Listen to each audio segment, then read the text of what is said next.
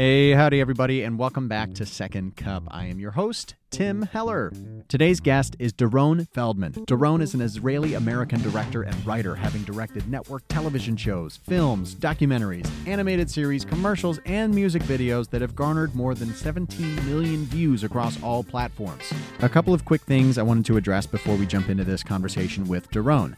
In this conversation, you'll hear me address him as Drew, not Doron, because I knew him as Drew before he started going by And he has allowed me to keep calling him Drew. Now, if you meet Doron out in the wild, he will ask that you go by Doron, so please keep that in mind if you meet him. Now, top off your beverage, get comfy, and enjoy this episode of Second Cup with Doron Feldman.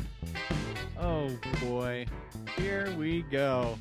Drew, I am so happy to see your face. It has been, once again, for the second or fourth time, far too long since we've been able to reconnect and talk. How are you doing today? Doing great. How are you?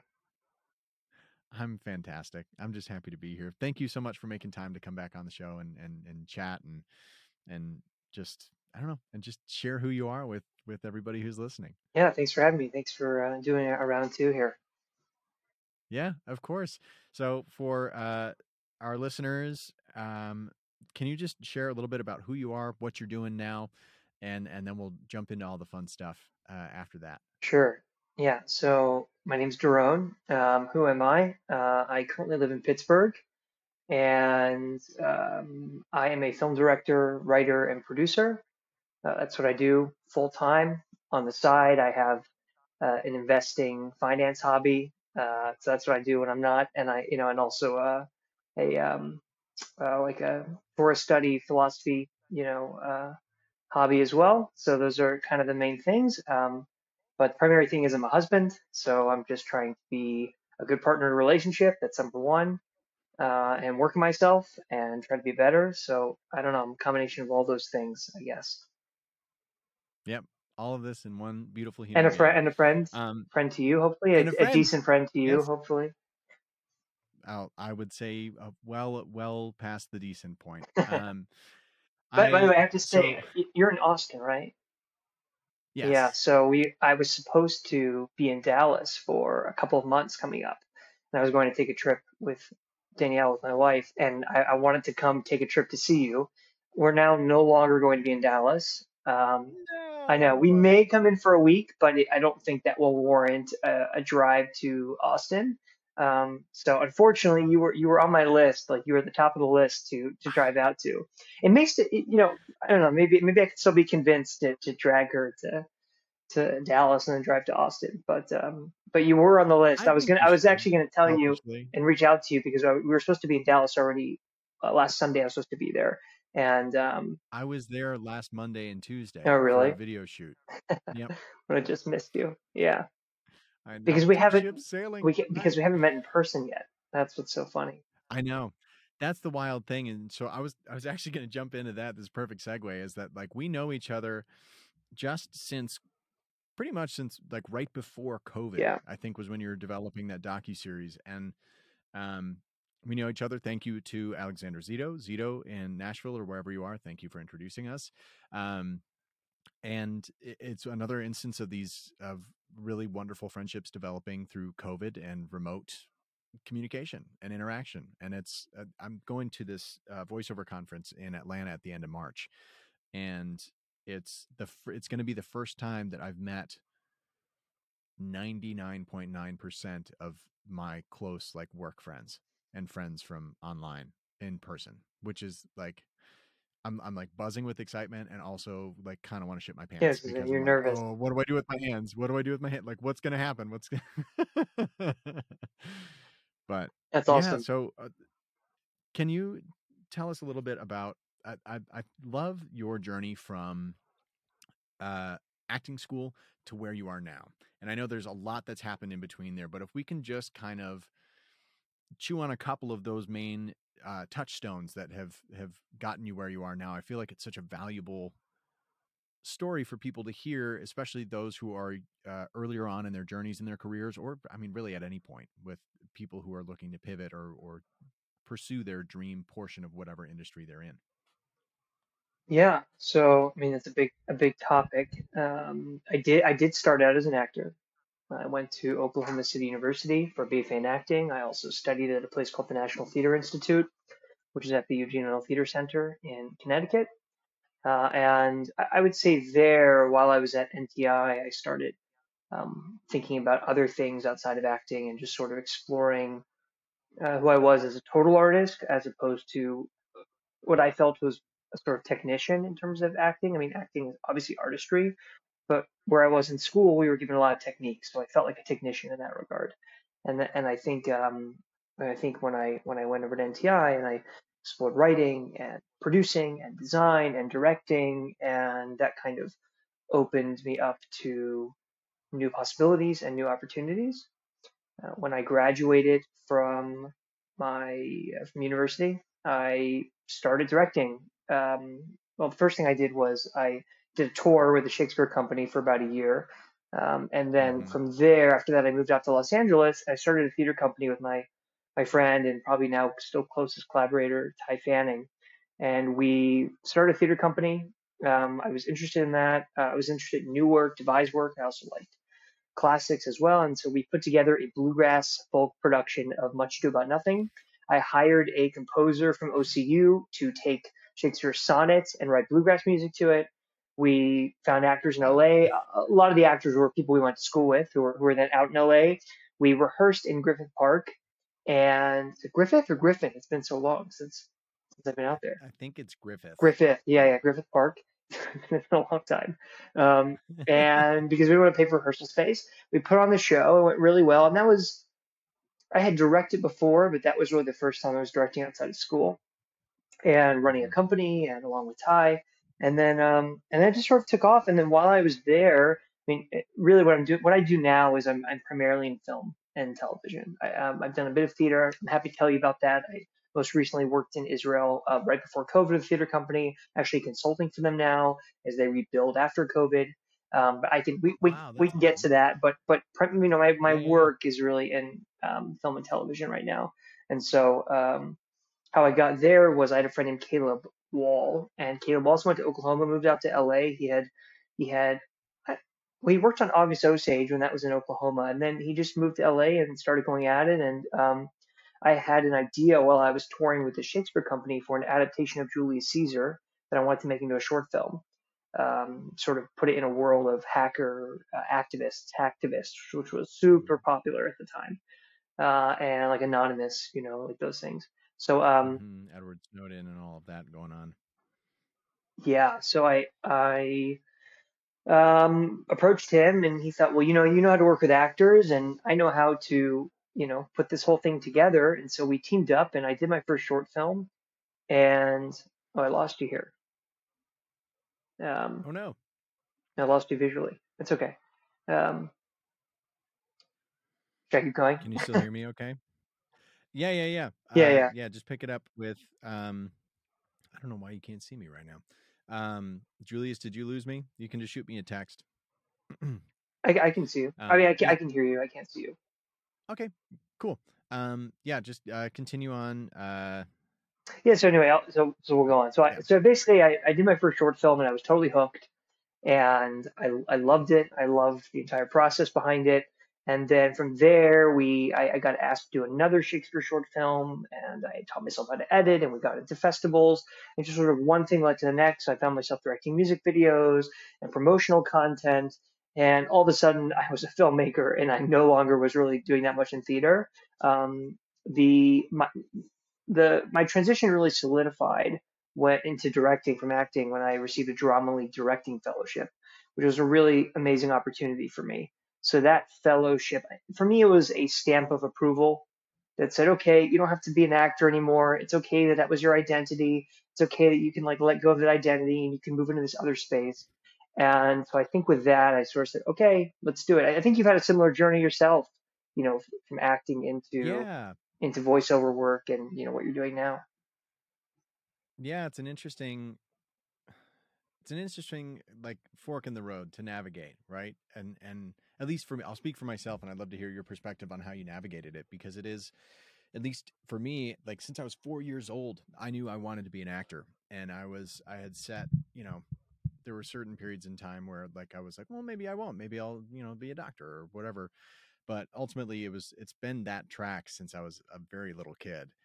And when that was all kind of taken away from me physically for with my back issues that I used to have, then that pivot was like, okay, well, I guess I can't do that now. What are we going to do to stay involved and, and still like scratch that itch of, of needing to act?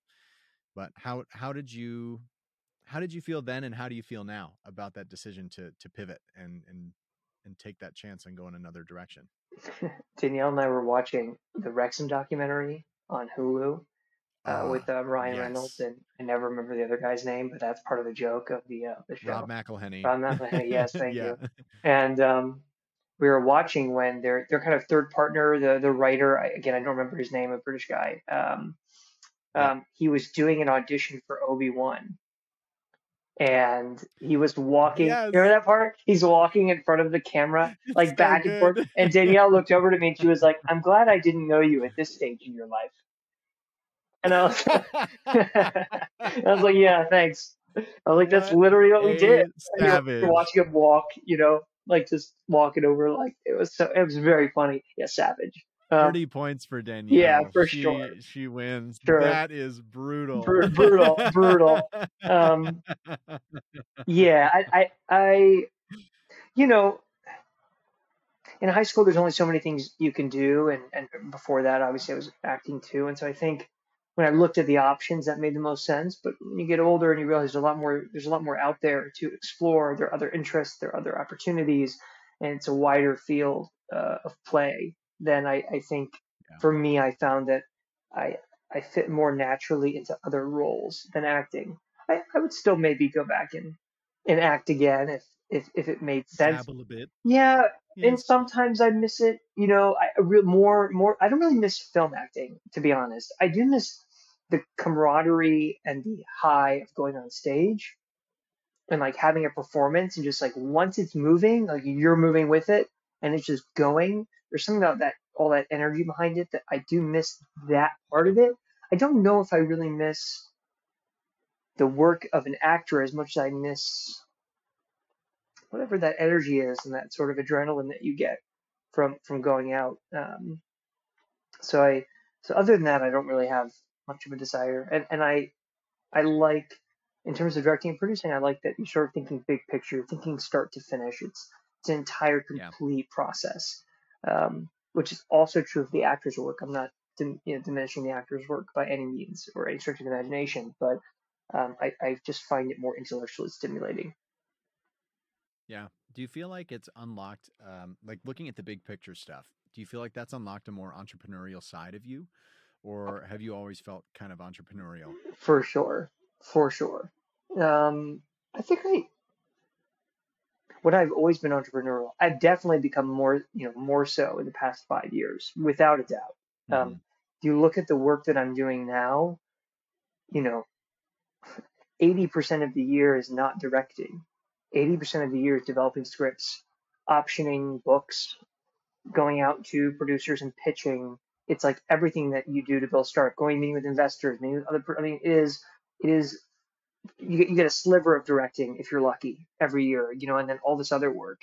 But I love all the other work too, right? Like I'm constantly I'm looking at I can't say what they are, but I, I have two books right now I'm going after um, that are really really amazing books, you know, and just like going, oh, I, I, I like this thing over here. I find that book. I'm gonna go out and I'm gonna option it. And I'm gonna go flip it and adapt it to series. There's there's something about that energy and that kind of thinking about it that that's really is interesting and exciting. And then when it works, it's even better. Um, you know, like yeah, That's a whole different high of like, Totally. it's like, oh, not only is this validation, but there's also like a sustainable like paycheck and lifestyle that I can build upon this to support a family. What the hell is this? Yeah, there's also, you know, what I would actually equate to the high in acting. Uh, so I've been working on rewrites on one of my projects. I, I, have, I have a couple main projects. Happy to tell you what they are. You know, about one of them is a Gilded Age movie called Wolf and Fox Hunt, which is about these reproduction copies. I think I've talked to you about it before. And Yeah, share share with our listeners about it because it's really really cool. The whole concept of it and Yeah. the story behind it. Yeah, so so um, I'll, I'll give you the backstory. The backstory is that um, I found this script out of about a thousand log lines that I read, and I optioned it from a writer named Glenn Hosking, who's a super talented writer. And we spent the last Um, well, it's been since now June. So we developed it for a couple of months. Then I started taking it out. Um, we're lucky to have Charlie Barnett, who is in Russian Doll. He was the co-lead in Russian Doll, and also I think he's doing the new Acolyte series coming out. He's attached to be a part of it. Yuri Sardarov. Thank you. Yuri Sardarov is an amazing, amazing actor. Um, he is also attached to be a part of it. He was on Chicago Fire for like seven or eight seasons. Um, and so we're starting to build out cast. Um, and uh, we have some other other other attachments I can't speak about in public yet. But like you know, part of that, and also going out with that story, right? That's another part of the producing is getting these attachments to the project. Like it, that is, it, it, it's building out the entire piece, right? It's not. But anyway, I was going to say, it's building your value prop for this for this comp for the company that is the movie or yeah, the product that is the movie. Yeah, and I'm going. I'm, I'm associating off a little bit, but to come back to what I was trying to say, um, which is that one of the highs is actually unlocking scripts. So, for instance, I just spent a number of months doing working with Glenn, and um, we took a bit of a break. We started going out, and then I had some impulses, uh, and also friends giving me some notes on the script. When we went back in, I mean, we spent like three weeks on this latest rewrite, just banging heads against the wall, exploring every avenue. And two or three days ago, it finally cracked open. Like it was just like, and, and, when it did, it was the best feeling in the world because I, I literally felt like I was just beating my head against a wall trying to come up with some kind of space or understanding where the script needed to go. And, and sometimes it's just the last little bit of the script that's the hardest, right? We were like 95% there. And I felt, yeah, but there's still, you know, it's always evolving. It'll keep shifting. But I felt like there was a 5% gap that I needed to close and mm-hmm. it, it wasn't it just wasn't coming. And and so like that moment when it opened up, that was a that was a an incredible feeling. an incredible feeling, you know, like better than making money from it, better than getting cool attachments on the project, better than getting cool producers. Like like that creative opening is outweighs all of those things. It's all worth it for like the five seconds of that. Yeah, it's that my brother and I accident. I I have a lot to catch you up on out, offline. Um, my brother and I accidentally started a marketing company like uh, like four or five weeks ago, and right now we're working really closely with the CEO of a startup in in Dallas, who um, we are like on calls with him every day, and we're the only thing we're trying to figure out right now is what is this core mission. It's two sentences. We know it is. We know what the company does. How do we distill it down to two sentences? And each time that we talk, we get like an inch closer and we have like a meter to go. And it's so it's just like we can you can smell it and then in that moment is going to be that payoff. It's it is something different. If people uh, the same thing, not, same process. It's it's solving puzzles. It's it's mm-hmm. a giant puzzle. Uh and it's it's fun. It's addictive. Try Chat GPT. Um, it might it might it might spin some things out for you. We've leveraged Chat GPT as well. did it, did it help? It's awesome.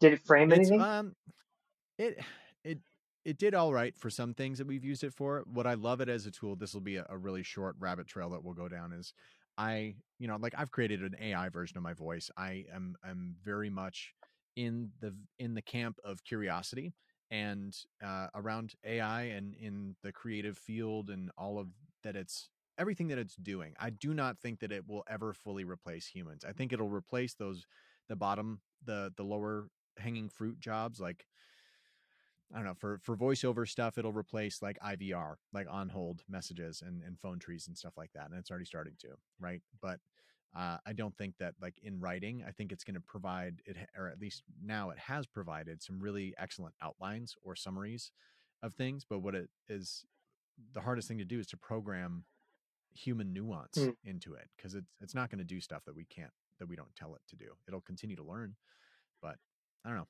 It'll be interesting. What are your thoughts on that? I don't have any right now. Uh, yeah. Would you ever would you ever uh, produce a movie written by AI?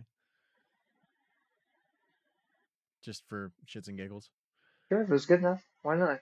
Could be interesting. Right? Yeah, why not? I guess that maybe that's all right. Let's do that. Yeah, I mean, I, we'll go I'm, out and I'm get not, a half a million dollar budget, yeah. and then we'll plug it in. Plug in. Does the, AI get you the budget too? Write us a ninety minute.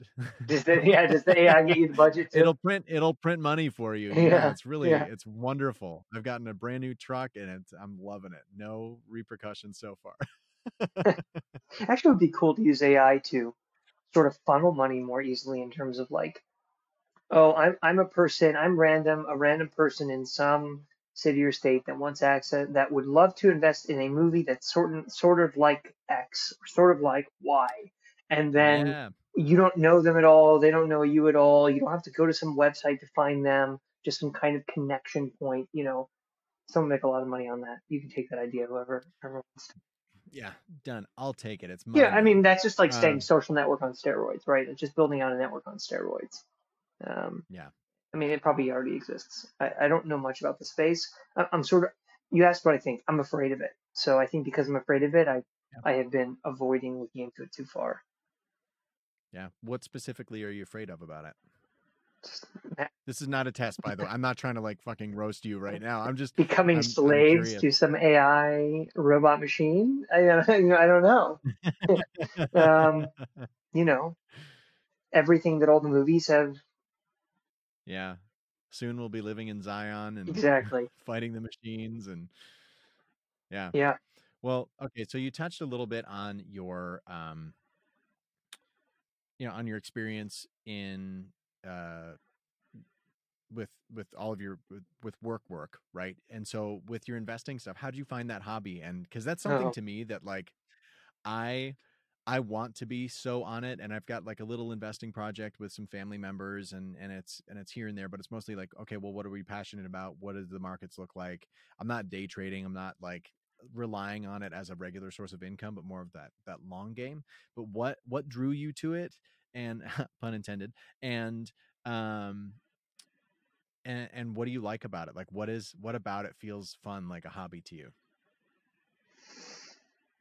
I think okay. So I think psychologically, why why it was interesting to me was because it was something that you could quantify, whereas the mm-hmm. business that I'm in feels like oftentimes never ending darkness and abyss and uncertainty.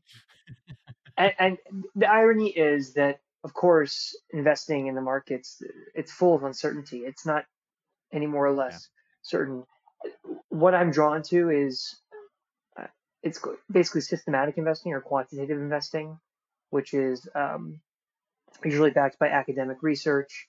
Um, you got, you know, people are interested, they can look up companies like Alpha Architect, AQR, um, dimensional fund advisors, Avantis. These are all people that are using these sort of quantitative models to um, look at markets and stocks. I mean, if I I'm a value investor inherently, so I'm looking for um, stocks that are uh, cheap relative to some fundamental aspect, you know, from fundamental aspect, and and I want to buy them on a discount, right? It's no different than Warren Buffett. Um, but but now we have a lot of data behind us to, to look into it. So I think the like I like I like um, I like understanding what the different models are. I started learning statistics. I couldn't have cared less about that in school. Like, I think there's something about looking at the world through a, a, that lens that's really interesting to me, um, and also uh, comforting to me as well. Um, especially Mm. given that I, I think it's just, I think it's a good. You know, they say diversify your portfolio. I think it's it's a good diversifier to my to my uh, my day job, so to speak. portfolio and yeah yeah You're right. Like to me, to me that. It's hard. emotionally as well. Um, yeah. Yeah. So you heard it here, kids. Join the arts. It's a never ending dark void. yeah, yeah. Well, I told you about the moment of light that we just had, you know, on the script. That's what you're that's what you're holding on Yeah. to. You know, the the Yeah. yeah, I mean the thing is investing is is also like that. It just it just feels like it, it it accesses a different part of my brain. But really, why did I get into it? Like, what's the genesis? Um, you I came out of school with um, debt, with not understanding how to manage my money. So it really started with just how do I go into personal it was personal finance, right? It's coaching, it's it's like Yeah. dealing with myself, it's budgeting. I budget every single dollar that I have. I know where every single dollar is going in my budget Mm. at all times, basically. I think I probably overdo it, right? And again, it's another way to balance out the sort of insanity and uncertainty of um, my work is that I have a budget that I can look at and control. You know that I can know I can put Yeah. input and output. If I save money, I keep the money. Yep. If I spend it, it goes away. It's very variables and it's immediately very simple. You know, I can yeah. work for years on a project and, and it could turn into nothing. you know, and that's just sort of what you have to put up with. So I think I think it started from there and then moved into investing and then it just it's sort of you know once you go down any rabbit hole it continues and um, and you're oh, okay there's these things called value and momentum investing there's all sorts of things you know ways to to dive in. Um, I mean I definitely found myself in a certain space of the investing world. I'm not a stock picker. I'm not a day trader. Um, I don't believe in discretionary active, you know, investing. I don't. That's not. That's not um, what. I couldn't tell you what that means, so I'm pretty sure I don't believe in it either. Uh, this is yeah. maybe to the extent that I've learned this is to the extent that I am in despair over how difficult the business is. Um, maybe, maybe it's a good parameter. Um, it, you know, I'm I, am i am saying this, but I, I should say I'm also incredibly grateful for all the opportunities I have had in the business, and there are for if if the light didn't out out shadow, you know, out out shadow has light light's not shadow. the light didn't didn't outweigh the darkness. I'm on, I'm there with you. Yeah. yeah. If it didn't outweigh the darkness, then I wouldn't be in the business. And it, and it continues to yeah. do it. And every time I'm like, I have a uh, uh, uh, running joke with my wife. I'm like, I'll just go become a financial advisor. I'll just quit. You know, I'll just become a financial yeah. advisor. And every time that happens, it's like it's like no, I can't do it yet there's I gotta I gotta keep going. Something breaks through. You know, and maybe yeah. that that for me is more of just like a, you know, sort of like sucking your thumb as a kid, like a comfort piece. You know, just to be like, oh, I could mm-hmm. I could do this other thing. I know deep down I'm not. I, could, I know deep won't. down I'm not if going I really to. wanted to. Yeah. Yeah. Um. So so. You know, but but again, a lot of things. Thank God, right now things are going very well. You know, so I'm I'm very I'm very fortunate. You know, in that regard. Um, um, but it it ebbs and flows. I've gone through. I mean, I, I would say if you spoke to me, even the last time we spoke, or even between that, I would have been even more despair than I'm in now. um, uh, which is actually very little despair. I, I'm, I'm being I'm being facetious. I'm, I'm not really in despair. Yeah, but yeah, um, gotcha. just to be clear, just to be clear to the audience. But I, I like um, but I I, I don't want to underemphasize the difficulty of the business because yeah. because it is difficult.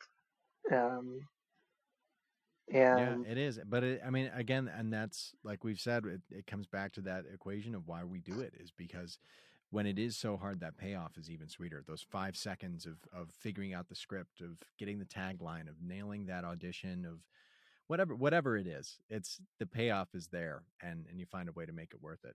And I absolutely empathize and and what you said about like well i could go do this other thing but i'm not going to because i just got validation or i just got like i'm, well, I'm choosing to be doing it, this or what it's it's not it's not real it's no well I, I, was sort of joking that to say that it's from outside it's it's not i, I couldn't do anything else um yeah i think the, the truth is deep down i know that like i don't think i'm going to go become the best financial advisor investor out there I, I i don't i think i would be a decent one um because of all the many other things that you have to do to be a financial advisor it has nothing to do with managing investments.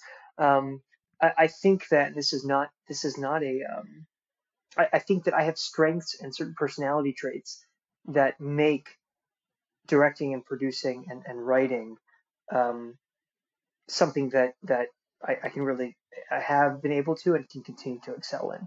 Uh, these are not straight. These are not traits that I developed, right? I mean, maybe some things I've developed. I think they're just sort of inherent in me. We all have these different strengths, and I just try to show up every single day and work as hard as I can at developing the strengths I have, and hopefully bringing up the weaknesses a little bit too along the way. Yeah, I love that. So uh, let's go to Israel. Uh, you yeah. mentioned that you spent some time there. I know that in our past conversations, uh, that I know that you spent a, a, more than a decent amount of time there. Yeah. Um, tell me about that experience for you and and how did how did you end up there the first time and and how have we gotten to now consulting with this um Israeli company on and do you say it was theater or for TV and film? Theater, yeah. Yeah, I mean awesome. so so um I'm Jewish. I, I live a, a more observant Jewish life. Um, and uh, and that really started for me the very first time I went to Israel, sort of being opened up to what it meant to be around the Jewish people, the Jewish nation, um, and that was really inspiring to me. Um, and over the years, I just started learning more, studying more. So I ended up taking time off to go to Israel and live on the side of a mountain and essentially study Torah, study philosophy, Jewish ethics, um, metaphysics, and I did that for a couple of years um, and in Jerusalem. and then I ended up staying there for another year. I actually got citizenship there. I was planning to stay and live there um, and uh, build a, a, career there.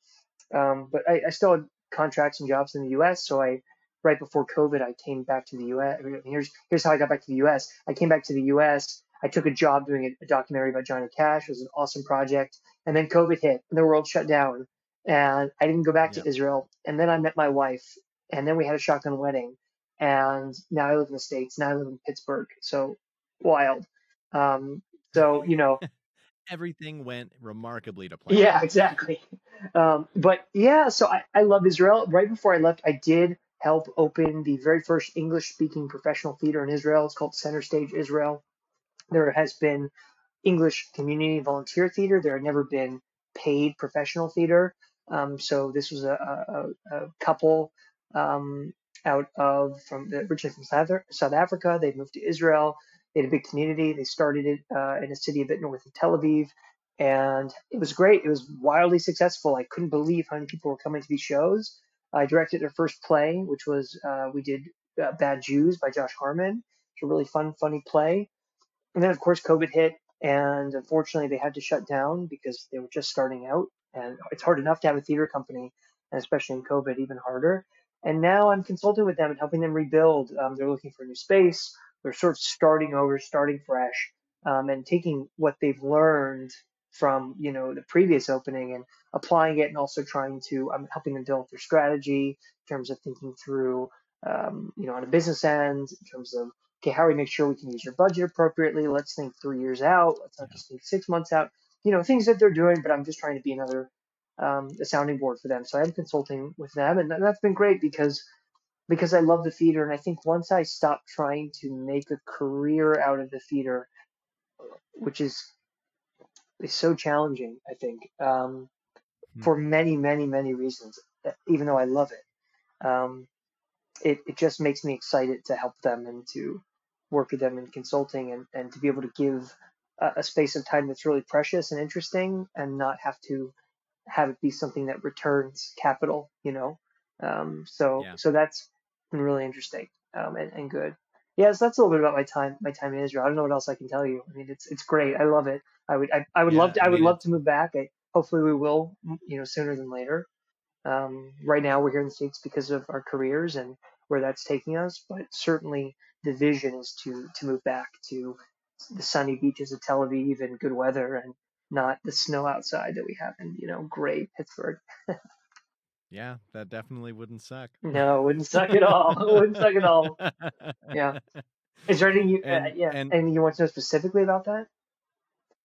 No, no. I mean, I know that we uh, we've talked more extensively about about other parts of that journey for you uh, offline, and and I want to keep that just between the two of us. But it's um, I just think it's so cool and special, and I, and I think the reason why I wanted to ask about it is just because I think it's so admirable that you took a chance. You you discovered this portion of your yourself and your your family history and your faith and heritage uh, that that you felt called to go and and just be in it and to immerse yourself in it.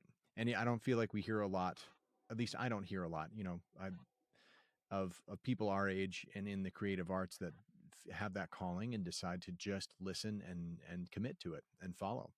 And i think it's just really special and to see that it's how god has held you in in your journey with this with being in the theater and then in tv and film and being called to learn about your faith and all of this stuff i just think it's really special and i think it's a really unique perspective that you have and experience that you've had that's that's carried you through your career and and and all of the exciting and beautiful things to come.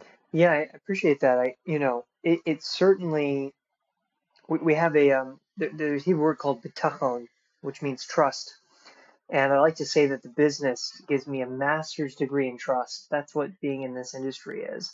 Um, and and for sure, without uh, a sort of bigger picture sense about our meaning and purpose in this world um, and what that you know um, and and you know connecting to God um, dare I dare I say that that word which is so loaded um, but, but maybe I'll, I'll call it um, I think I said to you before but I, I'd rather call it sort of spaceless timeless isness, you know, um, as opposed to Mhm. God, which is like a white bearded man, which is not at all what it, it, it can mean. Um, so you know, when when I connect to that that part, that higher self, whatever that whatever that is, you can translate it to many different places. That is definitely helped sustain and you know push forward in my career and my life and the choices I've made um, and how I how I built community around myself. It's it's it's been it, it's filtered into every aspect of my life, and I, I'm so grateful for it. It's not that it's not hard. You know, anyone who tell you with a spiritual Yeah. practice, if you're serious and dedicated to it, it's rigorous and it takes time, um, but it is ultimately meaningful. Um, so yeah, I definitely I I I'm I you're right. It was I sort of had to wager. You know, things were going really well before I decided to go to Israel. I just had this Drama League fellowship. There's also momentum in a career. When you have momentum, it's like you want to keep going. And I sort of made a wager. I Yeah. said, you know, I, I think that for my entire life, taking off this time is probably more beneficial for me as a human being, you know, from here until hopefully 120 years old, than, you know, than putting another two years in my career. And I had to make a bet. And my bet was, you know, I think if I go away for two years, it'll still be here when I get back. And, uh, and, and sure enough, still here. it didn't go anywhere. Um, and, uh, and I think I hopefully I'm better for it. And also hopefully a better artist too. And, um, because I, I do think that all art is really just like, like the, I, I, it seems to me that, um, accessing true originality comes via humility and removing your ego Mm. uh, of which I have a large one, and I'm constantly trying to work on. Um, and it's true. Um, and I also think that um,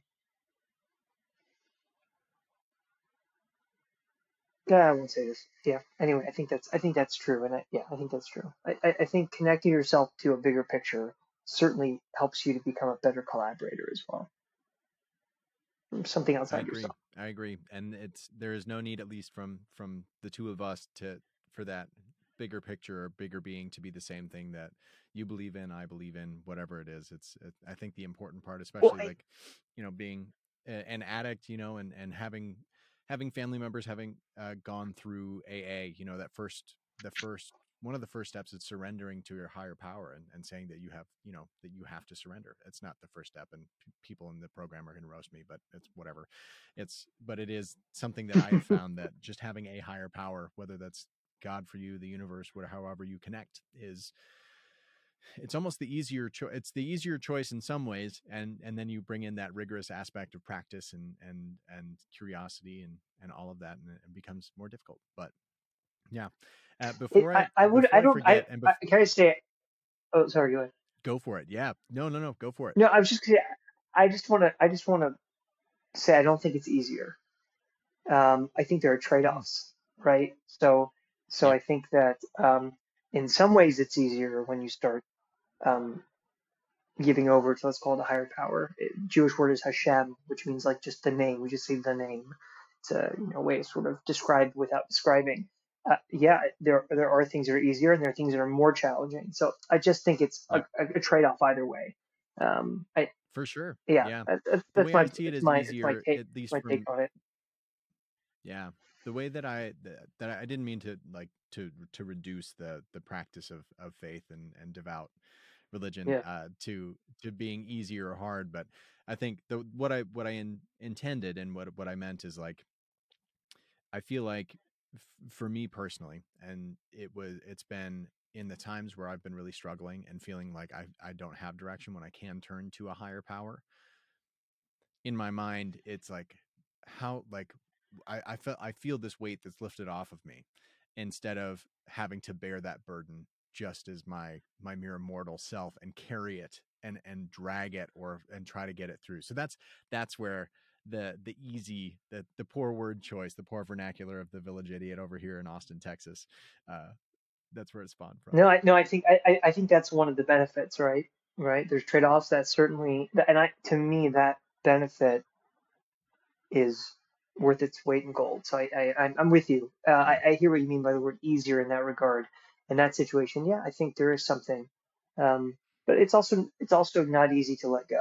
So so maybe it's easy. Meaning it, Yeah. it sounds like you just trained yourself to be able to go to that spot, but there's there's probably some time before that It's where a letting go was much harder That you know what I mean? Yeah, it's a painful part of my personality for a lot of people too. Is like, God, why are you so positive? What the hell is your deal? and so I think it's, I think it's my natural like rose-colored glasses that I'm like, oh, well, that wasn't so bad. It's like, well, because uh, Yeah. you know it was meant to happen, and which I also accept is also a big part of me having the privilege that I have as I move through the world. So, but yeah. So before I forget though, before we uh, get to, I have, I want to know where people can find you, what you got going on, all of that stuff, and then we've got some quick fire questions for you. Um, I wanted to address Okay, too, just in case any of the listeners are curious. I've been addressing you as Drew. I've known you as Drew. Uh, you introduced yourself as Doron. Um, would you mind just Mhm. sharing like why that is? And and um, I promise that I'm to all my listeners, I'm not just being an asshole to to Drew by not Oh yeah, yeah, yeah. No, no, no, it's good. So, so, so, you know, in Judaism, oftentimes in America, you'll you'll you'll get a Hebrew name, you'll get your English name, right? So my my English name is Drew. That's what I went by. But I always, when I was called up to read the Torah, when you're when you have a bar mitzvah or a bat mitzvah, you're called by your Hebrew name. And so um, we believe that the the Hebrew name is deeply attached to a person's essence. And so when you're called that, your sort of essence is being called out. So my Hebrew name is, if I was Israeli, I would say Doron, and so my Hebrew name is, uh, or if I tell people uh, in in America, I say door own. Just put door and own together, Doron. In Um, Texas, it's so Doran. Dor, No, Do- or it's Doran. Yeah, I get Doran, Doran. Doran, all right, or uh, or Doran. Um, so yeah, what's funny actually is um, one of my one of my um, another close collaborator writing partner. His name is Derek Weisbein. I hope he's okay with me saying this. His Hebrew name we discovered after we'd already met is also Doron. So our joke is that if we ever start a production company, it will just be Doron Doron. You know, his name is Derek and I'm Drew. Um, but anyway, you, you also you get oftentimes you'll get these Hebrew names uh, after someone who's passed away. So I was named after my grandmother Doris, hence where we get Doron, and Mm. we put the D and the Drew and the Doris, and all of a sudden it all kind of comes together. Um, but I, I decided I wanted to start going by it because I felt like um, I don't know, I just felt like it expressed something in me that that I wanted to share. I don't know if it, there's anything deeper than that. I like the name, um, and so my my general rule is anyone can call me Doron. Uh, but if people knew me as Drew, I, I you know say you can keep calling me Drew because that's how you know that's how you know me, and so there's no reason to shift that relationship. But when I meet new people, I introduce myself as Doron. Uh, my wife calls me Drew, so it just happens to be that, or everyone's constantly confused, which I think is okay. um, at least it makes them think twice, Here's you know, about, about who you are. I'm Drew's wife. You're Oh you're no! Did say it again? it cut out? Oh man, that's the poor payoff. Oh, it, Julius, let's it, cut that out. No, it, just uh, kidding. I said, here's the plot it, twist: I'm Drew's wife. I'm Drew's wife. I'm so confused Because. I'm calling you Doron. Uh, Or uh, because I'm calling you Drew still, and you said, "Well, like my wife is one of the Oh, few oh, people that oh, oh, sorry. I'm bad. sorry. We're gonna cut joke. that. No, I. Julius, make sure this Yeah. makes it to the. uh Cut your floor. Get I out of was there. like, oh, I've got him Yeah. there. God damn it. Okay. Yeah, yeah. Well. No, no, you're no, no. You, you, you're, you're allowed to call me. You're allowed, and I, people have a hard time pronouncing it. It's fine. They can call me anyway. My name means my name means gift. I, I, I like it, so I, so I started going by it, and um, and it fits. And and um, it's funny. I had someone just this past weekend say Doron, and I, I turned immediately, and she was like, "Oh, I didn't think you were gonna like respond so quickly," because you know oh, I'm like, because she didn't think I'm used to that name. I'm like, no, I actually like respond to that name now. Like that's that is my name. I mean, it was always my name, and now it's really my name Yeah. in, in the sense that I'm using Yeah. it. So, oh yeah, that, that's why I'm going. That's why I'm going by Jerome. Yeah. Thank you for thank you for sharing that and dealing with my awful joke as the internet cut in and out. Uh, for Yeah, those no of you who are listening to the podcast not live, uh, I re- I had a, a joke that I freaking nailed. Drew was on the floor in stitches, just laughing his ass off. Um, not the case. Okay, so where can where can people find you, and and what do you have going on that that we can get the word out about? Yeah, you can find me at my website, um, DoronDrewFeldman.com. Um, you can find me on Instagram too. I think it's Doron D Feldman on Instagram. Um, I'm also on Twitter. Um, and uh, although I mainly use Twitter to to follow FinTwit, financial Twitter. So so I don't really post anything. I just sort of I just sort of read like just follow all the people I want and only them, so I can just get their get their content. Um, so so I am in I am in that space in my spare time. Um, and uh, yeah, what am I working on? So one project is this Gilded Age piece called Wolf and Fox Hunt. Uh, it's a period piece. Uh, it's about reproduction copyists in the Gilded Age. Really excited about it, and we're putting that project together right now. Hopefully, it'll be put together, and we'll be able to start, you know, moving into production very soon. Um, the other thing I'm working on is a book called Like Dreamers, and that is written was written by Yossi Klein Halevi, who's a New York Times bestselling author for a book called Letters from My Palestinian Neighbors. And Like Dreamers won the Jewish Book Award. It's an incredible epic about modern Israel, and it follows seven paratroopers who, uh, from 1967 up until the early 2000s, who basically went on in their life to do radically different things. Um, they were ideologically divergent. Uh, the careers they were divergent um, in every way. One was one of these paratroopers was a, a socialist, started as a socialist. He ended up becoming a major capitalist thinker and figure in Israel and uh, was behind the unilateral withdrawal of Gaza. And I think it was 2005. Another one became a leading religious Zionist figure. Another one started helped start the Peace Now movement, which was against the religious Zionists. So if you want to learn about modern Israel, Israel and like the fabric of the people, it is they're amazing personal stories. Another one is about Meir Ariel, who is like the Bob Dylan of Israel. So follows each of these paratroopers. So we're basically we're adapting this into a television show and a podcast um, like a fiction podcast. I'm working with a company called wow. Crystal City Entertainment um, to to work on the podcast right now. Um, so we're doing a podcast first, then taking it out for television. Um, it's it's just an amazing story. It's people ask, it's Band of Brothers meets The Crown. It's like the best way I can describe wow. the feeling of it. Um, so it's an epic book. I'm really excited. I'm, I'm so fortunate to have uh, um, been able to get the rights to it, you know, in the first place. And we'll see. We're taking some other calls, and we'll see where that project uh, goes next. And then, um, as I said, I have a couple of books I'm I'm working on uh, optioning as well, and then adapting those into one. One would probably be a film, one would be a television show. Um, so I'm I'm um, doing projects, uh, all kinds of different things. Oh, those are sort of the the, uh, the big ones. Pivot Pals. Oh yeah, Pivot Pals. It, it's it, because it's sort of I done. Almost... I haven't been thinking about it. So we yeah, we yeah, yeah, we had a we had a we had a world premiere in New York City uh, at the Regal in Union Square in December with Dances with Films, which is an unbelievable film festival. And then it just also screened like two weeks ago in Palm Beach at the Palm Beach International Film Festival. Pimp Pal is a short right. film I made. Um, when it, thank you. When it's done, it's it's festival run. We'll probably just release it online for the public. Um, you were a star of Pivot Pals. Um, won't spoil it for, for who you are. People, no, really, it's like it really is like you you you bookend it, man. Like you're in it um, and um, and and it's great. I'm so fortunate to have you in it. It's, it's just awesome. And and everyone that I I, well, I don't want to give it away because hint he's playing a podcast host. Um, oh, just like you are what now. A stretch. Um, what a stretch. I don't think you actually had a podcast at the time. I think I think I that you didn't have one yet. And I think that maybe I it's didn't. maybe this whole podcast is because of of me. Maybe I'm responsible for that wow. I, maybe you should rename the podcast oh, after God, me, Doron. Just to... call it Gift. Yeah. the Gift podcast with Tim. okay, you can take the name. And it's just your headshot that you send in on the submission. yeah, yeah just, just, my headshot. exactly. Um, yeah, yeah. So I want credit for you starting your podcast. What because I gave, I, I basically notes.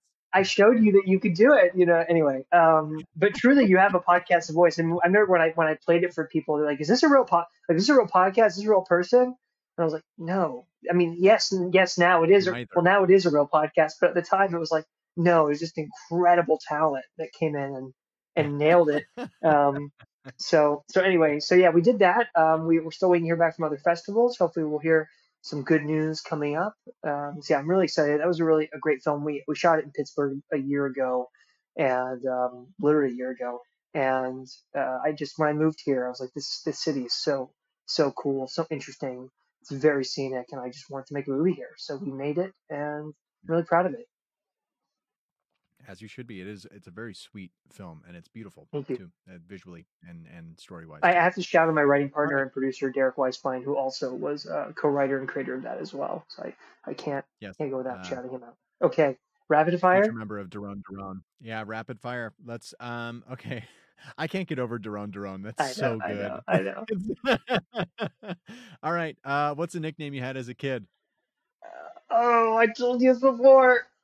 Okay, I know and I I'm wanna shouting it out for Becca Cooper Stock. If you're listening, Becca, this is for you. my nickname as a kid was Mr. Sexy. I had Uh. until I looked at my my note sheet, I had forgotten that that was your answer until I saw nickname and it was just this like full body experience. yeah, okay. you can you, in, you can use uh, that clip from Mr. you can use that clip from the last recording I first told you. Yeah, yeah. Yeah, Um, yeah, um, uh, Mr. Sexy, and, and I was named that not, you know, obviously because I, I needed a little help in that regard. So I thought the name could uh could support support my endeavors. Um, yeah, that was my nickname. That's amazing. Uh, who inspires you right now? Hmm. I'm, I, I, I, I'm a different answer than before. My wife inspires me. Um, Mm. she she really does. Her, uh, I'm I'm going to call her out a little bit and, and say that this is a person who admittedly told me when we first started dating, I don't really have a lot of patience. It's not one of my strengths, and to and it was something she wanted to work on. And if you met her now, you would have no idea that that she Hmm. had any ever any sort of um, weakness in that area. It is like a total strength, and I've been so inspired by that lately, and just her ability to like roll with the punches and have grit. And you know, it's so many things I need to build my own life, and so I look at her and I'm like, I gotta be more like you. You know, so I, I really am. I'm really quite inspired by her. Wow, I love that. Uh, what's a piece of content that you're consuming right now? Can be a book, uh, TV show, podcast, something you can't get enough of that you're just like, I gotta, I gotta get more of this. Can't wait to jump back in. Mm. I'll tell you what I can't what I can't wait to jump back into is Ted Lasso. I, Yes. I'm not Oh, currently consuming it, but I'm just waiting until March to get back into it. two weeks out, baby. Yeah. Two weeks Yeah. out. Uh, He's Ted is not. Yeah, I, yeah, I Um, would say that. I would say just to say, I, I'd say book wise, um, uh, I, I'll just be nerdy about it. I just read a book called Quantitative Momentum, which is about momentum investing, and it's super geeky, and I loved it. So, so I'm going to throw that out there too. amazing. Um, yeah. Sweet. Quantitative momentum and Ted Lasso. Uh, all right, last question. You can only have pizza one last time. Where from and what's on it? And if you have any um, uh, allergic reactions to food, they don't happen with this magic pizza. It is just pure bliss. So actually, um, I just went to a place in Pittsburgh called The Edge, which is in Carnegie Mellon's campus, and it was Hmm. tr- and I it was a, so I keep a kosher diet, so uh, I just primarily eat at kosher restaurants, and usually the pizza at kosher restaurants is like, man, it's okay, it's not whatever. We went to this we went to this restaurant in Carnegie Mellon in, in the campus. It's really good pizza, like like actually like really really really good pizza. I was sitting there and I was like, I cannot believe how good this pizza is. Like as good as anything you get in New York. It was totally shocking. Um, Damn. Okay. yeah, I was like, I like, and I would like, if you ask me like, if, where would I go get great pizza? Like that would be easily top three. So we just had it, and I was like blown away. So I'm just saying, Edge, Carnegie Mellon, Pittsburgh, you know, enjoy. Um, what kind of pizza? Uh, I'm sort of basic. I, I mean, so I don't eat pepperoni. I'll tell you the truth. It'd be pepperoni pizza. But the truth is, I don't eat pork Yeah. anymore. So, so, so, Yeah. so, so, so, it's, so, so, So there's no dietary or faith-based consequences to consuming this hypothetical pizza. Yeah, oh, for sure, for sure. I mean, yeah, pepperoni pizza, like for sure, one hundred percent, um, all the way. oh yeah. You know, maybe throw some like spinach on there to feel a little healthy or something. You know, um, but uh, Yeah, you gotta grease the pipes a little bit. Well, Mr. Sexy, thank you so much for taking the time. no, seriously, Drew Doron, thank you so much for for making the time to do this, and uh, it's always so good to see you. And I, and I will be more intentional about scheduling some more time off air for us to to reconnect and, and dive in on, on Great. everything. I'm so I'm so excited for you. Excited to hear about your your new business too, collecting offline. Um, yeah, thanks for having yeah. me. This has been fun. Thank you so much for listening to this episode of Second Cup with my good friend, Doron Feldman. If you'd like to keep up with what he's doing, you can follow him on Instagram at Darth Drewish and also check out his website, www.dorondrewfeldman.com. Huge shout out to the Second Cup family, Arvith Bursey, Sarang Sharma, Tara Seuss, and Julia Shepard Morgan, for without whom this episode would not have happened. Be sure to like, follow, and subscribe on any and all platforms that you consume Second Cup on so you can stay up to date on all of the amazing new conversations and catch up on some of the old ones. Tune in next time for another amazing conversation with a really cool person. Bye!